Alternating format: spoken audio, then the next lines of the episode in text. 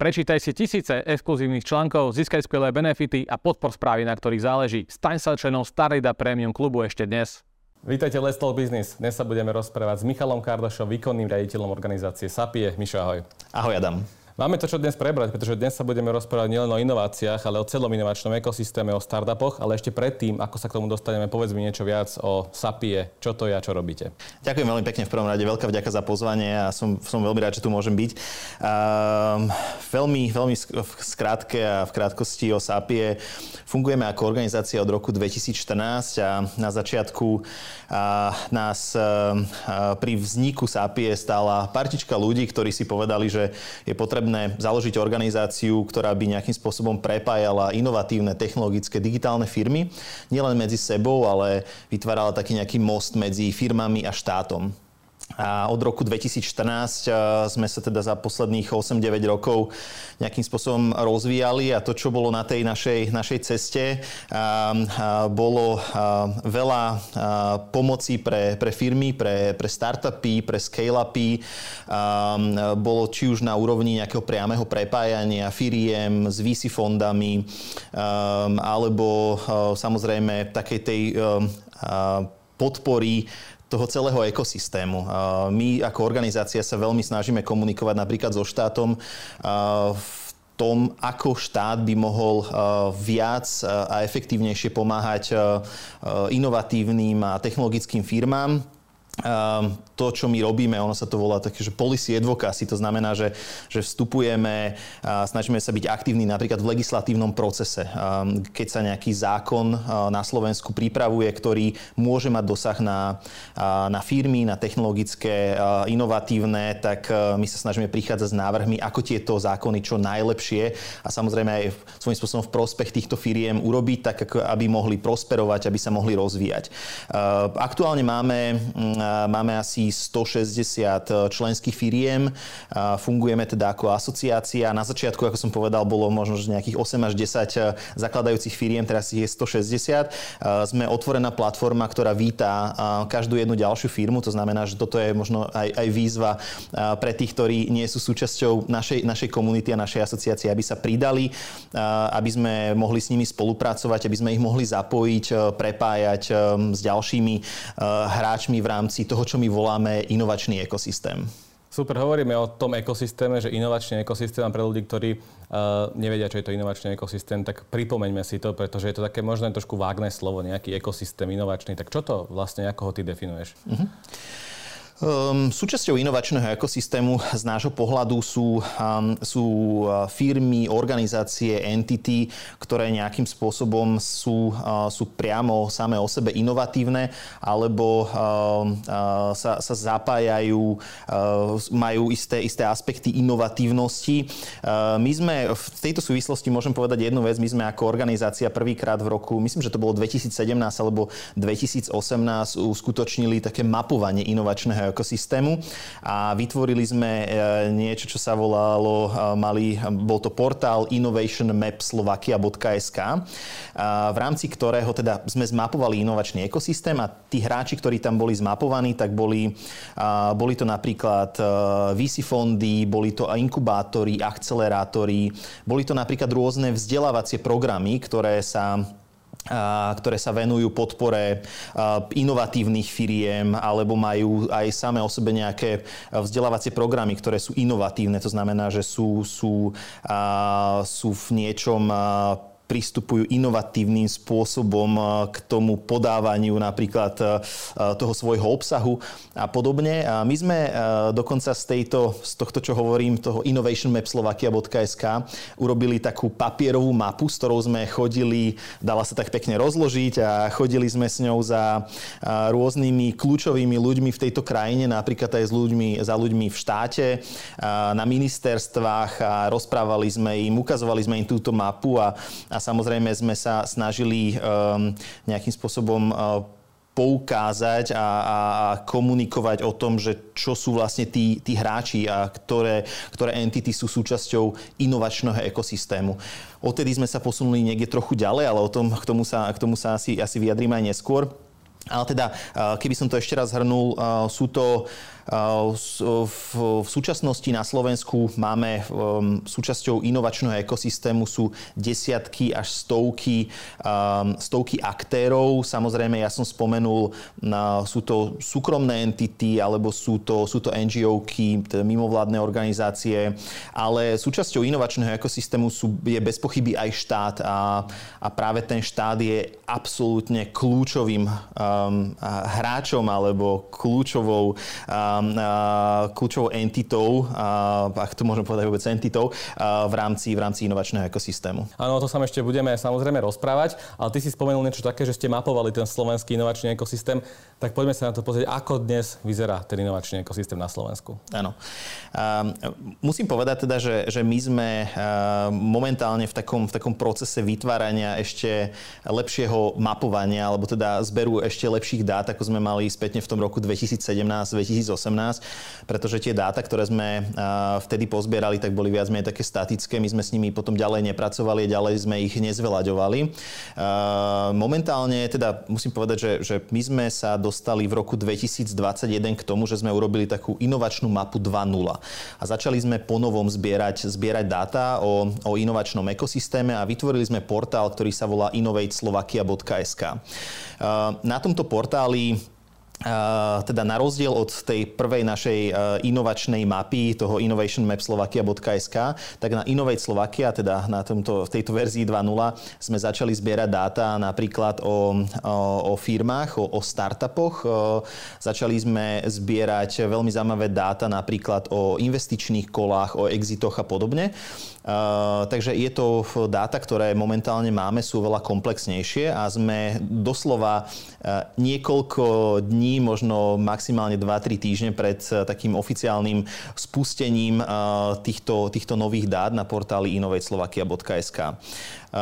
To, čo je, je veľmi zaujímavé a na čo musím poukázať, že, že nikto doteraz nerobil takéto komplexné mapovanie inovačného ekosystému, a, a čo je také paradoxné, tak e, ani št, sám štát to nerobil. To znamená, že, že ani e, štát e, v podstate nemal dáta, nemal informácie o tom, aké firmy v ekosystéme sú a s tým súvisia mnohé ďalšie veci, napríklad veci týkajúce sa podpory, lebo teda štát robil mnohé no, alebo viaceré podporné programy, ktoré mali za cieľ práve podporovať napríklad firmy alebo rôznych uh, aktérov v rámci inovačného ekosystému, ale, ale zároveň nemal dáta o tom, aké a informácie o tom, že akí sú to hráči. Takže uh, to, to je samo o sebe taká, taká veľmi paradoxná situácia. Uh, my sa v to, my sme aj práve, pokiaľ ide o mapovanie, tak mali, musím povedať, že mnohé diskusie so štátom a zástupcami štátu, a teraz sa by to nevyznievalo, že, že kto je ten štát. Bolo to na úrovni rezortov, bolo to s konkrétnymi ministerstvami, ktoré sa venujú témam, ktoré sa venujú témam inovácií alebo téme inovácií, alebo nejakým spôsobom inovácií spadajú do ich portfólia. Teda, vraciam sa späť, to bolo také premostenie, ale vraciam sa späť k tej tvojej otázke, že, že aký je ten súčasný stav a ten, to, čo nám vychádza z toho nášho súčasného mapovania inovačného ekosystému je, že ten stav je veľmi nelichotivý. Um, a teraz, e, či už hovoríme o počte startupov, ktoré v celom e, v našom inovačnom ekosystéme sú, alebo pokiaľ hovoríme aj o, o entitách, ako sú akcelerátory alebo inkubátory, alebo dokonca aj počet e, VC fondov. Um, zaostávame v týchto všetkých ukazovateľoch a teraz nie je to len samozrejme o, o kvantite, ale uh, potom je to samozrejme aj o, o kvalite e, toho, toho, čo tu máme a e, takéto teda najzásadnejšie zistenie z našej, z našej inovačnej mapy alebo z tohto, z toho celého nášho mapovania za posledné mesiace je, že že situácia je v celku, nechcem povedať, že zlá, ale z nášho pohľadu naozaj v porovnaní s inými krajinami, či už okolitými, a to nehovoriac potom o ďalších krajinách, ktorí sú lídri v oblasti inovácií ako Izrael a, Fínsko, tak to sme, to sme úplne niekde inde, to je, to je úplne iný svet.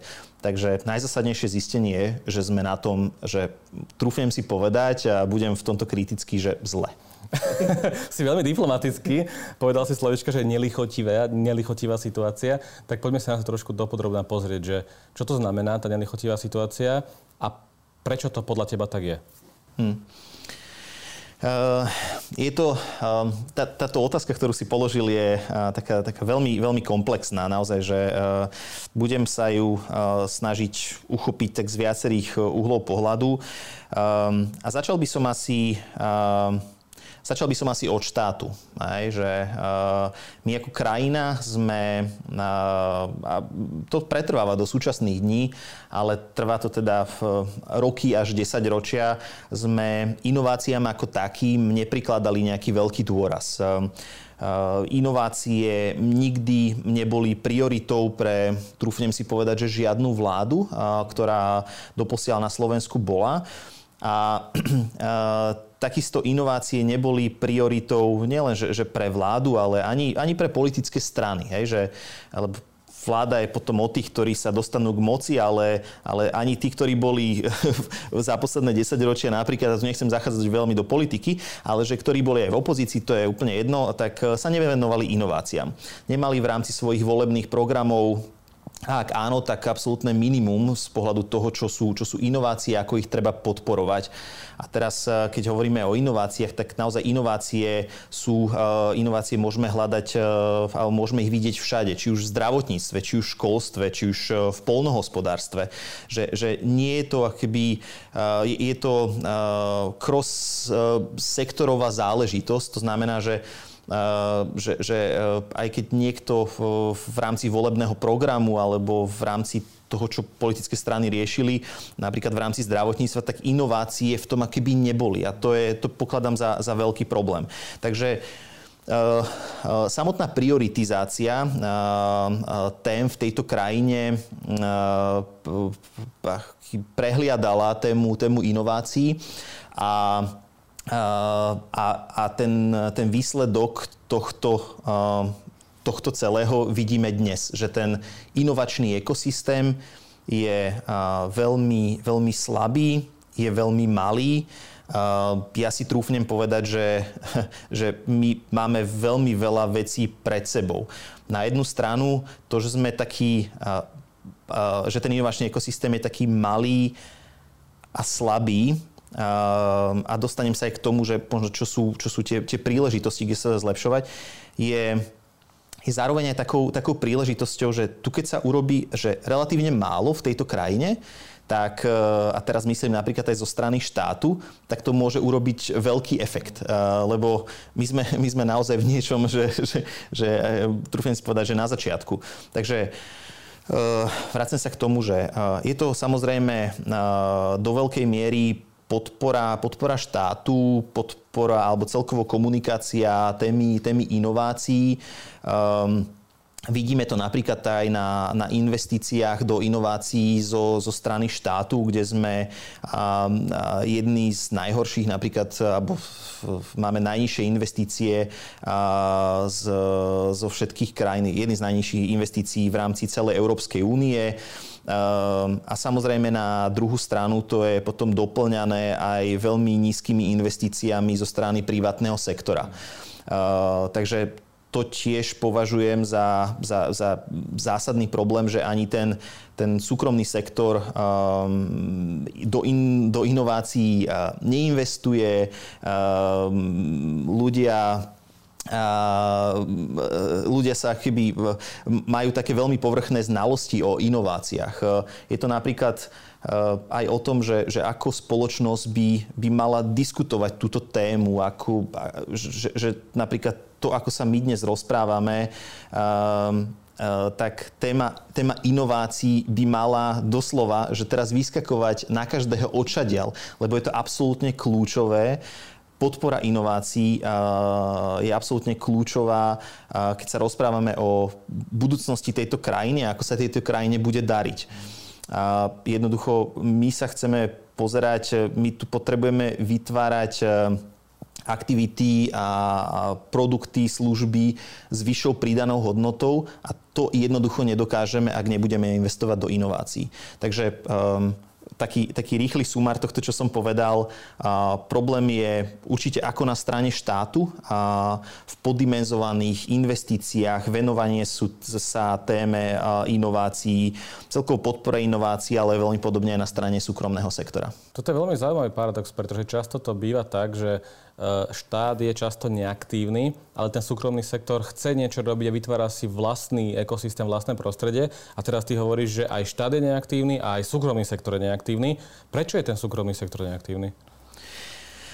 Uh, sú, na to, uh, sú na to viaceré dôvody. Um, samozrejme, um, súkromný sektor by sme sa mohli pozrieť na to, že potenciálne by, by mohol, mohol drivovať uh, sám o sebe uh, investície do, do inovácií, ale keď sa pozrieme na také dobré príklady z iných krajín, uh, že, že ako, to, ako to zafungovalo niekde inde, tak je uh, uh, tak jedným z takých príkladov je napríklad, teraz spomeniem ten, ten Izrael, kde to fungovalo na princípe pari pasu, to znamená, že, že, že investície investície štátu boli v, alebo sú v rovnakej miere alebo v rovnakom rozsahu doplňané o investície súkromné. Je prirodzené, že, že súkromní, súkromné firmy alebo, alebo teda firmy majú, sú, sú obozretné v tom, koľko chcú investovať do, do inovácií, ale samozrejme, ak s tým prichádza nejaká podpora štátu, tak sú oveľa komfortnejšie v tom dávať aj oni viac, viac tých investícií. Ale nie je to len o investíciách, nie je to o peniazoch, je to samozrejme o prostredí, je to o tom ekosystéme, ktorý je vytvorený a ktorý vám napríklad aj umožňuje investovať investovať.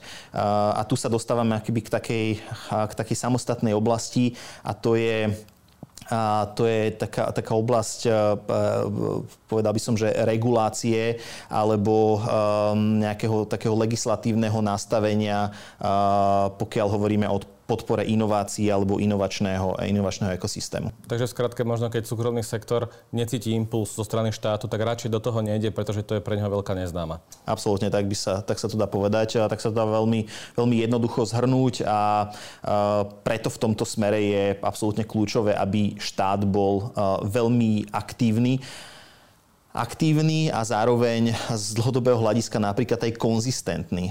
Lebo samozrejme nejaké, nejaké investície prichádzajú aj zo strany štátu ale veľakrát ten súkromný sektor sa nevie spolahnúť na to, ako to bude z dlhodobého hľadiska. Um, či, či reálne tá, tá podpora bude e, v o 2 aj o 5 rokov, či sa niečo nezmení e, v, po, z pohľadu nejakého regulačného nastavenia alebo z pohľadu podpory, podpory inovácií. A teraz možno, že len taký veľmi, veľmi špecifický prípad v tomto, v tomto výťahne príklad. Je to napríklad tzv. super odpočet, kedy si teda inovatívne inovatívne firmy mohli, mohli odpočítavať alebo teda získavali veľmi zjednodušene, že, že, že podporu, podporu, daňovú podporu v prípade investícií do inovácií.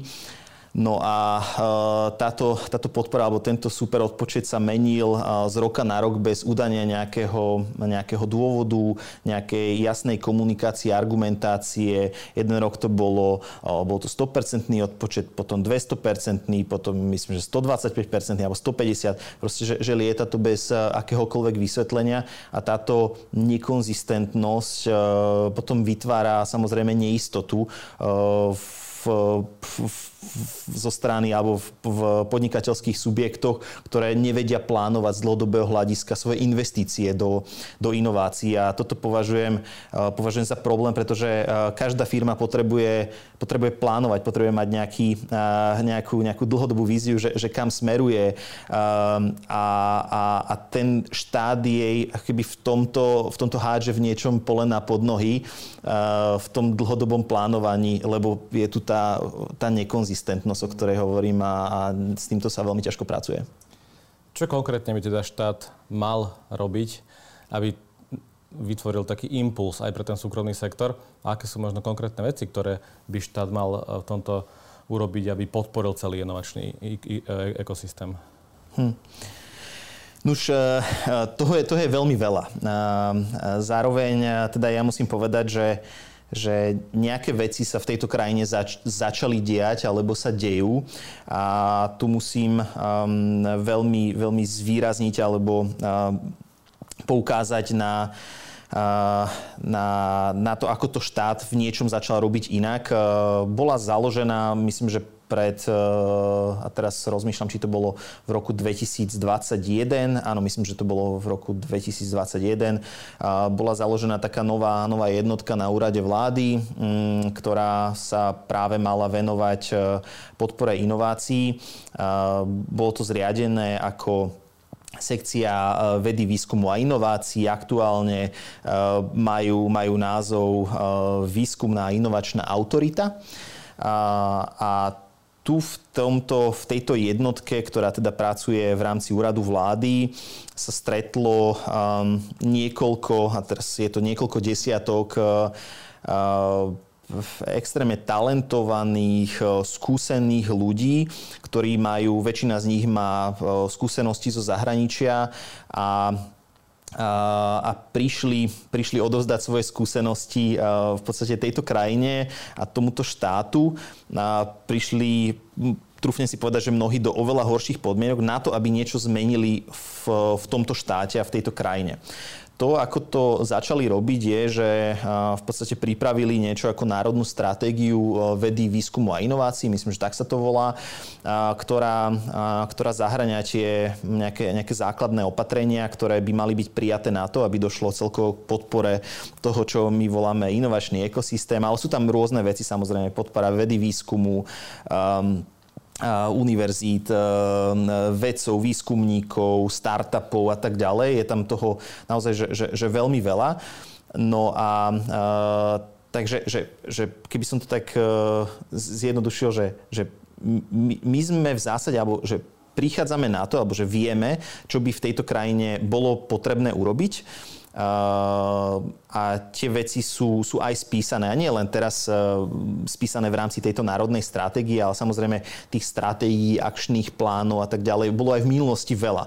Problém bol vždy, alebo v drje väčšine e, situácií taký, že, že aj keď sa niečo napísalo, tak následne tá implementácia zlyhávala, lebo um, je niečo oveľa jednoduchšie napísať, ako to potom následne presadiť a vybojovať. A najmä keď hovoríme o takej komplexnej téme, ako sú teda inovácie, ktoré prechádzajú mnohými rezortami, mnohými ministerstvami a a, a, a musíte tam potom na to, aby ste presadili veci z národnej stratégie alebo nejakého akčného plánu, tak musíte negociovať na rôznych úrovniach e, ministerstiev s úradníkmi e, na, na rôznych, e, rôznych úrovniach a to je ako keby tá, tá, tá veľmi náročná vec. To, čo je, to, čo je jasné, že, že my už plus, plus minus, že, že my v zásade vieme a už sú aj v celku konkrétne sformulované tie veci, ktoré by sa mali urobiť na to, aby sa situácia na Slovensku zlepšila. A a teraz, keby som bol, uh, keby som bol že, že, úplne že, že veľmi konkrétny a veľmi to zjednodušený, tých opatrení je že veľmi veľa. Ale keby sme išli o takých, uh, uh, takých nejakých jednoduchších, tak aby sme sa napríklad priblížili len k krajinám, ako sú napríklad Česká republika a Polsko, tak je to napríklad o tom, keď hovoríme o financiách, tak je to zvýšenie výdavkov na vedu, výskum a, a inovácie. A to je takého finančného charakteru a potom, tie, tie, potom máme rôzne nefinančné opatrenia a to je napríklad uh, to je e, napríklad e, daňové oslobodenie kapitálových príjmov. Hej, že to je úplne, môžeme si až povedať, že taká jednoduchá priamočiara vec, ktorá hovorí o tom, alebo teda, že vieme to zjednodušiť do toho, že, že keď nejaký investor chce investovať a chce podporiť uh, nejaký, nejaký startup na Slovensku, tak jeho, jeho, jeho investície nebudú nebudú zdaňované. Um, hovoríme tu o opatreniach, ako sú napríklad uh, startupové víza na to, aby sme dokázali na Slovensku prilákať uh, talent zo zahraničia, keďže tu dlhodobo bojujeme s nedostatkom talentu uh, a potrebujeme tu jednoducho dostať talentovaných ľudí, ktorí nám skôr odchádzajú z tejto krajiny, ako sem prichádzajú. My ich tu potrebujeme, že ad 1 zadržať, nie zadržať a potrebujeme, aby tu, alebo chceme robiť všetko preto, aby v tejto krajine zostávali, aby neodchádzali a na druhú stranu, aby sem ešte prichádzali, povedzme, z tretich krajín ďalší talentovaní ľudia. Takže, um, takže, takže tak by som asi povedal, že týmto smerom. Môžeme to prepojiť s, s Izraelom, pretože vy ste sa vrátili aj zo SAPI a bol tam skoro celý inovačný startupový ekosystém na Slovensku. Prednedávno ste boli v Izraeli a boli si tam pozrieť sa, ako to u nich vyzerá. Tak e, čo ste si odtiaľ odniesli a ako to možno robí Izrael a z čoho by sme sa mohli poučiť? Mm. Um, hej, skvelá otázka. Zároveň uh, porovnávať sa s Izraelom v našich podmienkach je, je podľa mňa tak, také nereálne, že to sú, uh, ja by som povedal, že to sú možno také dva extrémy, uh, ale zároveň je veľmi zaujímavé ísť do tejto krajiny a uh, určite inšpirovať sa niektorými vecami. Tiež chcem povedať aj to, že, že to, že to eh, dokázal Izrael dotiahnuť eh, proste do takejto úrovne a že ich eh, veda, výskum, inovácie a, a počet technologických firiem je taký, aký je, je nejakými veľmi špecifickými okolnostiami a podmienkami, v ktorých tá krajina funguje. A teraz, či už hovoríme o nejakých bezpečnostných podmienkach v rámci celého regiónu, alebo z pohľadu prírodných zdrojov a tak ďalej. Je tam proste veľa, veľa vecí, prečo nemôžeme v zásade akoby replikovať ten, ten model Izraelu. Ale v čom sa vieme, e, v čom sa vieme inšpirovať je, je určite je viacero vecí. E, s čím sme sa tam stretávali veľmi často pri, pri diskusiách s rôznymi zástupcami či už štátu alebo súkromného sektora alebo na univerzitách, tak je, je také, také veľké špecifikum Izraelčanov, niečo, čo, čo, čo sa volá chucpa. A, a chucpa je vlastne taká, tak, taká, dr, taká prirodzená drzosť e, ľudí a taká dravosť zároveň, také prepojenie drzosti a dravosti. Um, toto je niečo samozrejme, čo uh, v našich končinách alebo v našej krajine nemáme až tak uh, tak v sebe, ale zároveň je to niečo, na čom by sme ako krajina mali, mali pracovať. Ale zároveň to je také skôr na odľahčenie na úvod. My sme um, často len také drzí. áno, áno. A ešte tá, tá dravosť potom, potom zaostáva. V každom prípade sú veci, ktoré už som, už som aj spomenul a to bolo napríklad um, to, prečo to Izrael dotiahol takto ďaleko boli obrovské investície štátu do vedy, výskumu, inovácií. A presne to bolo a bolo to vlastne to, to, to pari pasu, o ktorom som hovoril, kde štát a súkromný sektor spoločne investovali a tie, tie výdavky do vedy, výskumu a inovácií samozrejme sú, sú obrovské.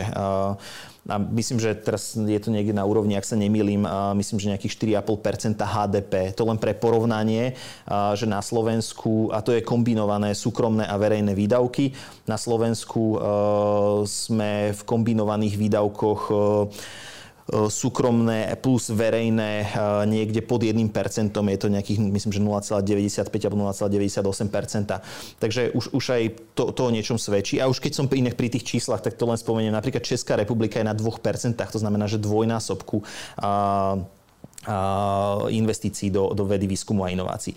Takže e, samozrejme, vraciam sa späť k Izraelu, je to o tých veľkých, veľkých výdavkoch, ktoré ktoré samozrejme sú absolútne nevyhnutné. Potom v ich prípade to bolo, to bolo tam také jedno veľké špecifikum a to boli investície do, do konkrétneho sektora do konkrétnej oblasti a v tomto, v tomto prípade to bola oblasť um, kybernetickej bezpečnosti alebo cybersecurity, um, kde, je, kde sa Izrael stalo absolútnym lídrom. Tu je otázka, že či my na Slovensku vieme a o tomto sa vedú dlhé, dlhé diskusie a uh, niektorí ľudia hovoria, že áno, že mali by sme si uh, vyšpecifikovať nejakú, nejakú oblasť, ktorej sa budeme venovať, v ktorej budeme naozaj dobrí.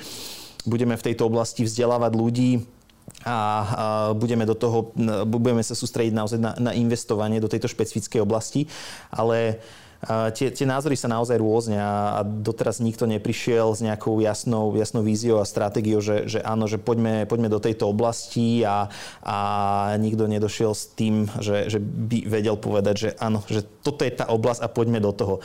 Ale čím viac to zároveň odsúvame, tak tým viac keby tým viac e, e, zaostávame a zaostávame e, vo všeobecnosti, teraz celkovo z pohľadu inovácií za, za okolitým svetom.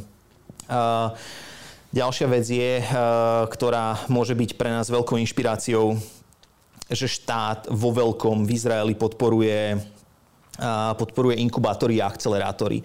A e, napríklad v Izraeli je 35 vládou podporovaných inkubátorov a, a pokiaľ eh, pokiaľ správne viem, a myslím, že viem správne, tak na Slovensku nie je žiadny. Že máme tu nulu. Hej? Takže inkubátor eh, teraz uh, je... Okrem je, tých na vysokých školách áno, asi. Hej, hej, áno, tých, tých, tých na vysokých školách. Uh, častokrát no, máme, máme na, na STUčke Incuby, v Žiline niečo, čo sa, čo sa rozvíja, čo sa teraz buduje. Uh, existuje na Tuke v Košiciach. Uh, ale ale je to, keď hovoríme celkovo o podpore štátu, ja som sa s tými ľuďmi napríklad aj na, v rámci STUčky na, na Incuby, v rámci Incuby rozprával a tiež pracujú že v extrémne obmedzených podmienkach a teraz aj, aj finančných, hej, že, že je to skvelý nástroj ako ten, ako talent uh, vyťahovať uh, vyťahovať z univerzít a, a, a proste ho kreovať a budovať, ale my si ho necháme uchádzať medzi prstami a, a tu to, to nie je o nejakých, že, že veľkých peniazoch. Tam naozaj nehovoríme o nejakých že desiatkách alebo stovkách miliónov eur, ale tu hovoríme naozaj o nejakej, že, že, že uh, oveľa menších peniazoch, ktoré ale keby boli, keby boli dávané dlhodobo alebo, alebo bola aj konzistentnosť presne v tejto oblasti, tak myslím si, že by to mohlo priniesť svoj efekt. Takže napríklad investovanie do inkubátorov, akcelerátorov, štátnych, vládnych, to je, to je absolútne zásadná kľúčová vec. Izrael má ešte také jedno špecifikum, ktoré by som spomenul a to je, že uh, samozrejme izraelská armáda, hej, takže tam sa to úplne nedá porovnávať, ale uh, izraelská armáda ako taká v podstate funguje ako, ako inkubátor alebo akcelerátor, uh, kde mnohé nápady, um, vlastne či už sú to muži alebo ženy, keďže je tam povinná vojenská služba ako pre mužov, tak aj pre ženy, tak oni to skôr využívajú na to, aby, aby tam v, podstate, že, že vznikali podnikateľské nápady v tej, v tej armáde a, a tá armáda funguje ako ako skvelý inkubátor a akcelerátor, ale samozrejme toto je že extrémne špecifikum, ku ktorému sa nemôžeme priblížiť. Um, Zároveň teda je, je tam cítiť naozaj tú veľkú, veľkú podporu štátu na rôznych úrovniach, ale tiež treba povedať, že, že nie je, tiež sa tá situácia v Izraeli mení, vyvíja. Ten, ten úspech, ktorý urobili za posledných, povedzme, že 7, 8, 9 rokov, tak teraz začínajú sa pozerať na to, že, že ten, ten rast a tá dynamika toho inovačného ekosystému sa, sa spomaluje, ale veľmi intenzívne a aktívne sa tým zaoberajú. Hej, že nie je im to uh, lahostajné, uh, nie je to o tom teda, že si povedali, že OK, že, že tu sme vybudovali také a také množstvo jednorožcov, unicornov a je, je to OK a veď ten si to nejakým spôsobom bude fungovať ďalej, ale nie, že, že tam je neustále aj prebiehajúca diskusia o tom, ako, ako na tom ďalej pracovať. S čím sa trošku tak e, môžeme porovnávať je buď to Česko alebo Estonsko a to Estonsko je možno ešte lepší príklad, lebo v tých postkomunistických krajinách tí Estonci naozaj že napredovali v tomto kontexte asi najrychlejšie. Uh, vy ste apelovali na štát, alebo teda mali ste nápady, že štát by mal urobiť niečo také ako Startup Estonia. Ako by to mohlo vyzerať na Slovensku? Mali sme tu pokusy, teda nie štátne, ale teda boli tu, že Future Now, uh, Startup Awards a podobne. Tieto nápady, alebo teda projekty nie že zmizli, ale sú tak, e, nevieme, čo s nimi ďalej bude. Tak e, ako by mohlo Startup Estonia vyzerať v kontexte Slovenska? Ja by som tu že, že spomenul niekoľko vecí. Tak Startup Estonia je, je organizácia, v zásade, ktorá má, má z môjho pohľadu že, že veľmi, veľmi minimálny funding na to, aké aktivity robí a čomu všetkému sa venuje. A to len aby som možno, možno to objasnil, že teda Startup Estonia je, je v niečom podobná ako je podobná povedzme našej organizácii ako SAPie ale pracuje s rozpočtom, myslím, že cca nejakých 7 miliónov eur na rok, v rámci ktorého podporuje celý estonský inovačný ekosystém, zbiera dáta, organizuje podujatia, veľmi aktívne sa zapája do veľmi aktívne sa zapája do, do um, úpravy, regulácie a návrhy legislatívne, tak ako to v podstate my v niečom robíme. A teraz, že možno to, to prepojenie Startup Estonia a, a, a, a Slovensko a že, že naše podmienky alebo celkovo, že, že toto estonské nastavenie Estonsko je absolútne skvelým príkladom toho, ako celá krajina a kľúčoví ľudia v krajine sa vedia uchopiť investi- e, pardon, inovácie a ako si osvojiť tú tému inovácií. Ja som bol na jednom podujatí v roku 2021 v meste Tartu v Estonsku, kde sa organizuje podujatie Startup Day, čo je v podstate taký najväčší startupový festival, podujatie v Pobalti.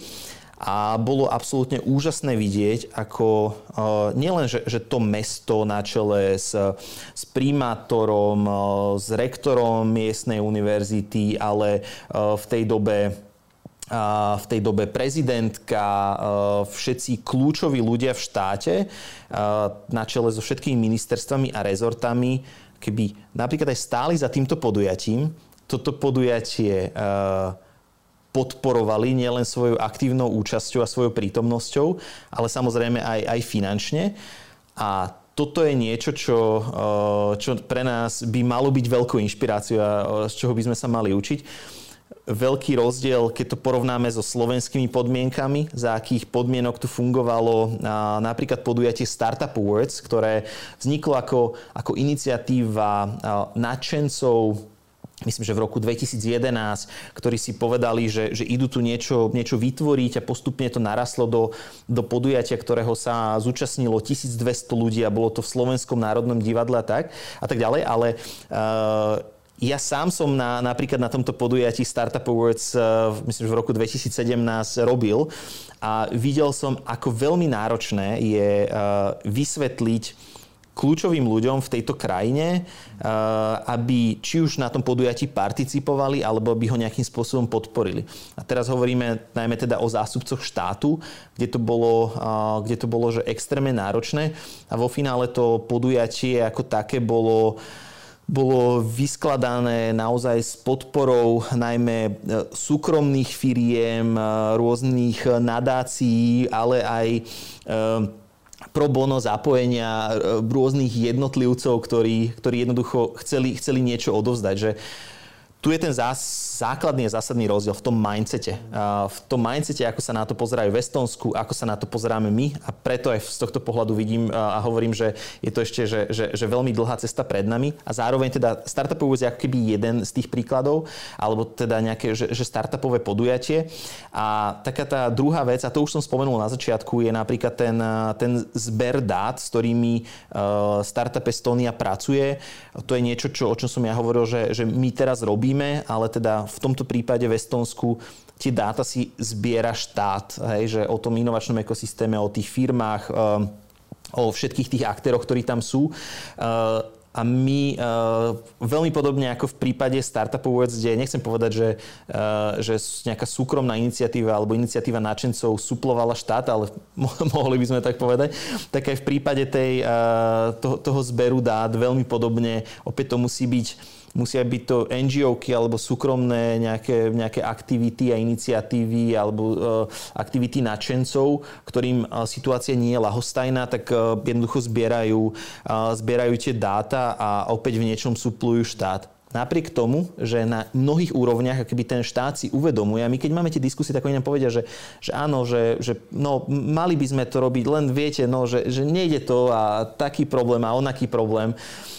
Ale ja ja, ja dúfam, že aj, aj našou vytrvalou e, prácou, aj v našej organizácii spolu s zapojením rôznych, e, rôznych hráčov, ktorí sú v tom ekosystéme, že, že aj toto sa nám v nejakom bode podarí zlomiť.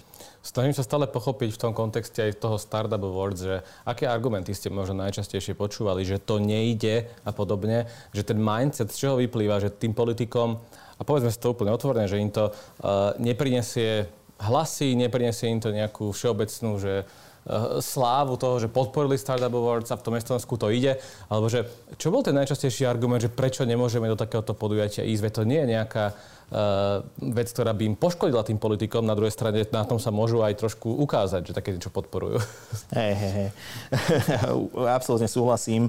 Uh, je, tam, je tam taký ten, ten problém, ktorý už som tiež v niečom pomenoval a je to možno také, že, že nepochopenie a, a nesprávne uchopenie celkovo témy inovácií. Je, že um, Dobre, tu hovoríme o nejakom, nejakom startupovom podujatí, ktoré samozrejme je súčasťou, ako to my vnímame, toho inovačného ekosystému, ale opäť sa vraciame k tomu, že, že inovácie ako také a, a keď to tak veľmi zjednoduším, že nejaké startupy tu nikdy neboli priorita pre túto krajinu a, a zároveň ale vidíme, že, že keby boli, a napríklad ten príklad Estonska, že čo to všetko môže priniesť pre, pre celú krajinu a prosperitu celej, celej krajiny. Uh, takže je to... Uh, je to samozrejme o tom, o tom vysvetľovaní stále dokola ľuďom, ktorí či už prichádzajú noví na rezorty, alebo, alebo ľuďom, ľuďom vo vláde tú tému inovácií. Ale to, čo sa pýta, že, že kde boli tie problémy, tak to, to boli veci ako, OK, že nevieme z čoho to prefinancovať, z čoho vás podporiť napríklad finančne, lebo verejné obstarávanie musí prebehnúť a rôzne, rôzne iné veci. Uh, a, a potom, hej, že, že nie, nie je to priorita, že tak ako sa rozprávame, že uh, sú tu aspoň politici napríklad, tak vnímajú, že sú tu samozrejme dôležitejšie témy a to ja, mm, ja netvrdím, že inovácie sú najdôležitejšia úplne, že, že, že je to že na stáli a potom všetko je pod inováciami. To vôbec nie. Sú tu veci ako, sú tu témy, proste z, z, náš zdravotnícky systém, školstvo a tak ďalej, ale tie inovácie sú súčasťou toho zdravotníctva, sú súčasťou tých, toho školstva a toto, toto je keby e, nepochopené a, a v, tomto, v tomto je taká tak, taký, taký, taký nesúlad. A veľmi, veľmi ťažko sa to vysvetľuje. E, v niečom, e, musím povedať, e, sa tá situácia trošku začala meniť za posledný rok, dva, tri, ako som povedal aj vlastne z s novou výskumnou a inovačnou autoritou, ktorá je na, na úrade vlády a tým, že úrad vlády začal byť v tom, tomto aktívnejší, tak ako keby vidíme, že, že je tam trochu zlepšenie, ale opäť sa dostávame k tomu, že otázka je, či, či to bude nejaký permanentný jav, alebo je to len teraz nejaký, nejaký krátkodobý a to uvidíme. Presne to, čo si asi povedal, že to vysvetľovanie o tom, že čo tie inovácie budú reálne znamenať a aký budú mať dopad na spoločnosť je veľmi dôležité. A keď nás teraz niekto počúva povie si, že inovácie, máme tu kopu iných problémov, ktoré musíme riešiť, tak vedeli by sme pomenovať, že ako dokáže, dokážu investície do inovácií sa premiesnúť človeku, ktorý žije v Spišskej Novej Vsi a chodí tam do práce, že ako to on môže vnímať? Uh-huh. Jasné. Uh, môžeme si to zobrať napríklad uh, veľmi, veľmi jednoducho aj na, uh, na, na zdravotníckom systéme a teraz na inováciách do, do zdravotníctva. Samozrejme je tu nie som v tomto nejaký veľmi e, veľký expert, ale my z okolností teraz ako organizácia budeme, budeme rozbiehať jeden projekt, e, ktorý sa má venovať e, inováciám v zdravotníctve a to, ako by celý zdravotnícky systém mohol, mohol lepšie fungovať s prepojením na teda na, na, na inovácie, ako inovácie by mohli byť lepšie implementované do celého zdravotníckého systému a tak ďalej. Že, uh, o, tom obyvateľovi v nejakej, v nejakej obci, keď navštívi svoju nemocnicu, tak sa napríklad e, môže vďaka tomu, vďaka e, inovatívnej liečbe alebo vďaka tomu, že, že nejaké inovatívne riešenie bude implementované do zdravotníckého systému, môže dostať k svojmu, môže byť, a teraz nechcem to tak veľmi zjednodušiť, ale možno k efektívnejšej liečbe. Toto je napríklad jedna z tých vecí, ktoré nie úplne fungujú. Proste inovatívna liečba, preplácanie zo strany zdravotných poisťovní a podobne. Takže je to akože tak, také veľké, veľké špecifikum. Ale takto to veľmi podobne vieme použiť aj v oblasti v oblasti školstva. Vieme, vieme si povedať, a jedna, jedna vec, ktorú som nespomenul, tak sú napríklad je podpora sociálnych inovácií, čo je samozrejme ešte taká, taká veľmi špecifická oblasť.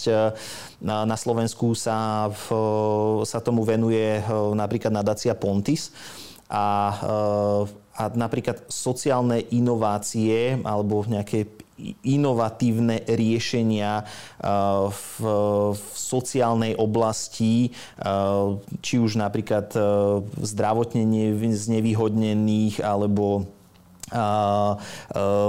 v prípade domovov sociálnych služieb, kde sa dá kde sa dajú implementovať nejaké, nejaké sociálne inovácie, tak môžu pomôcť úplne na prvú a úplne priamo jednoducho obyvateľom a tým, tým recipientom. Ale čo je ešte veľmi dôležité povedať, že že inovácie ako také, keď, e, sa, sa, keď my ako krajina uh, budeme, uh, by sme potenciálne boli, že inovačným lídrom, alebo teda, že posunuli, nie že inovačným lídrom, ale posunuli sa niekde inde v rámci, v rámci inovácií, výrazne viac ich podporovali a následne vytvárali produkty, služby s vyššou pridanou hodnotou.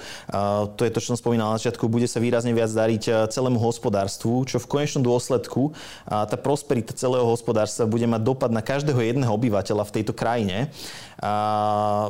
A, takže to je asi taká tá, tá naj, najzasadnejšia a najkľúčovejšia vec, že, že tie, tie inovácie, že, že niekedy si to ani nevieme úplne predstaviť, že čo všetko to môže byť, čo všetko to môže znamenať. Um, Takisto ako podpora, podpora inovácií môže znamenať eh, to, že keď tu budeme mať eh, úspešné firmy, ktoré budú zamestnávať úspešných Slovákov, tak, eh, tak niekto, či už či už z Bratislavy, alebo z Banskej Bystrice, alebo z Košice, alebo z iných kútov e, Slovenska nebude odchádzať za, za prácou niekde do zahraničia a nebude e, napríklad aj svoj, svoj talent, svoje nadanie, svoje nápady odnášať niekde preč mimo týchto hraníc. Bude mať možnosť e, rozvíjať, lebo budú tu na to vytvorené podmienky, dostane tá firma alebo ten jednotlivec financovanie, dostane tu uplatnenie a bude môcť rozvíjať svoje jednoducho svoje aktivity na Slovensku, čím bude pomáhať Slovensku a zároveň v konečnom dôsledku aj to môže byť ten efekt, že, že e, bude pri tej svojej rodine a napríklad aj, aj, aj v regióne a nebude odchádzať niekde do zahraničia si realizovať svoje sny, lebo tu na Slovensku na to nie je podpora a podmienky, čo sa úplne že, že, že bežne deje a s takýmito, s takýmito situáciami a s takýmito príbehmi sa stretávam naozaj veľmi často. Michal, moja posledná otázka bude, kde vidíš Slovensko v roku 2030? Taká filozofická otázka trošku, ale aj napriek tomu, že sme si povedali, že ten štát uh, trošku zlyháva v tom, v tom financovaní celého ekosystému, tak kde vidíš tie najväčšie príležitosti a kde budeme v roku 2030? Uh, eh, Adam, ľahšiu nemáš? je posledná, tá najťažšia. Hey, uh, takže že, uh, ja som Eh, ja som optimista a a, vidím najmä eh, okolo seba eh, rôznych, či už jednotlivcov, firmy, organizácie, ktoré, ktoré sa naozaj snažia robiť dobré veci a majú ambíciu pomáhať tejto krajine. A ja som, ja, ja teraz nechcem, aby to tak e, znelo veľmi vzletne, ale ja verím, že aj touto nejakou spoločnou snahou a prepájaním týchto rôznych aktivít, ktoré, ktoré na Slovensku už aj existujú a s nejakou, možno, že aj s dávkou šťastia. Um, a to šťastie napríklad teraz hovorím, že, že možno teda my o tom máme možnosť rozhodnúť, ale verím, že, že a môže to byť aj o šťastí, že kto, a, kto bude, bude viesť, viesť túto krajinu. Um, Uh, takže že sa, tu, sa tu sklbí taký ten, ten tlak uh, a snaha zo spodu s tým, čo sa vytvára keby z hora v tejto krajine. Um, a, a verím, že, že to bude viesť tomu, že my sa ako krajina naozaj že, že niekde posunieme a že sa nám podarí tu zvelaďovať alebo nejakým spôsobom zásadne naštartovať ten, ten inovačný ekosystém. Um, takým naozaj, že, že môjim veľkým želaním by bolo, aby v roku 2030 uh, viac ľudí uh, na Slovensko prichádzalo, ako odtiaľ to odchádzalo. Teda, že, že zastavíme aj ten, ten odliv mozgov. Tie štatistiky tomu nie sú veľmi naklonené zatiaľ. To, to teda vôbec. A, a teda, že, že, že, sem budú, že sem budú aj ľudia, ľudia prichádzať. A, a že, že v niečom naozaj, že, že zo Slovenska vytvoríme uh, že prosperujúcu inovatívnu krajinu a že k tomu, eh, čo, kde sme boli možno 20 rokov dozadu ako ako stredoeurópsky tiger. Um, založené, vtedy to bolo založené na nejakých iných základoch, ale verím, že teraz sme začali stavať, eh, alebo že stávame nejaké, nejaké nové základy a podmienky na to, aby sme opäť boli, boli nejakým tigrom, eh, bez toho, aby sme teda, aby som tu lietal niekde, niekde v oblakoch, ale že, že sa nám to naozaj takouto prácou uh, a nejakým, nejakým nastavením spoločným uh, podarí dosiahnuť. A, a čo je absolútne kľúčové, a tým by som, uh, možno, že to by som ešte jednu vec povedal, že um, potrebujeme, aby sme naozaj, že, že ťahali, a nikdy to nebude o tom, že všetci budeme ťahať za jeden prvoraz, ale aby sme, aby sme čo najviac ľudí dostali na tú, na tú jednu stranu toho povrazu. Um, a, a jednoducho len takto pôjde, aby, aby sme, sme vedeli, kam ako krajina smerujeme. A, a práve preto my zhruba aj o tri týždne robíme tiež také naše podujatie, ktoré sa bude Sapie Fórum, kde sa ideme rozprávať o tom, kde táto krajina má smerovať a kde ju chceme dostať do roku 2030. Takže my si chceme aj na tomto našom podujatí vypočuť najmúdrejšie hlavy z celého sveta, ktoré, ktoré k nám prídu, napríklad aj z Estonska, šéfka Startup Estonia a rôzni ďalší ľudia, aby s nami zdieľali tie príbehy, aby sme ich odovzdali aj kľúčovým ľuďom v tejto krajine a aby sme, aby sme sa dostali k takému tomu nejakému to, to, tomu mindsetu spoločnému. Tak verím, že to spoločne nejako dokážeme. Michal, ďakujem ti pekne za rozhovor. Adam, ďakujem veľmi pekne za pozvanie. Toto bol Let's Talk Business, uvidíme sa v ďalších častiach. Ahojte, čaute.